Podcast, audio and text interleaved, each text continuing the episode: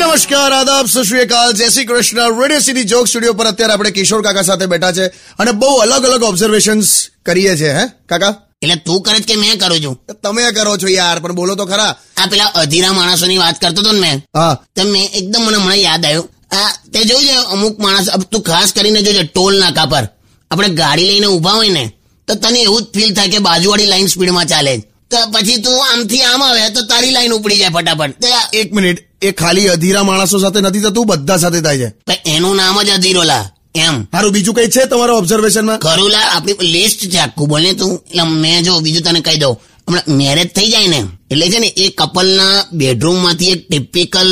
સુગંધ આવતી હોય હે હા તું જોજે બેડરૂમમાંથી એક સુગંધ આવે ને એના પરથી તમે નક્કી કરી શકો કે આ લોકોના મેરેજના કેટલા વર્ષ થઈ ગયા છે એમ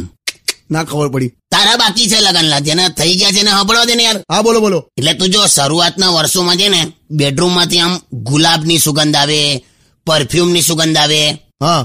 પછી થોડા વર્ષો પછી અંદરથી પેલા બેબી પાવડરની સુગંધ આવે બેબી ઓઇલની સુગંધ આવે હા પછી તોલા બામ દિવેલ એવું બધી સુગંધ આવે. છેલ્લે છેલ્લે તો ધૂપ અગરબત્તી એવું બધું સુગંધ આવે એટલે એના પરથી તમને ખબર પડી જાય કે આ કપલને કેટલા વર્ષ થઈ ગયા છે લાયા લાયા કાકા ક્યાં વાત છે? એટલે તમારા બેડરૂમ માંથી કઈ ટાઈપની સુગંધ આવે છે રોજ સુતા પહેલા ચૂરણ ખાઉં છું ઠીક છે સમજી ગયો મેં સમજી ગયો ગીતો કાઢી દઉં છું Only on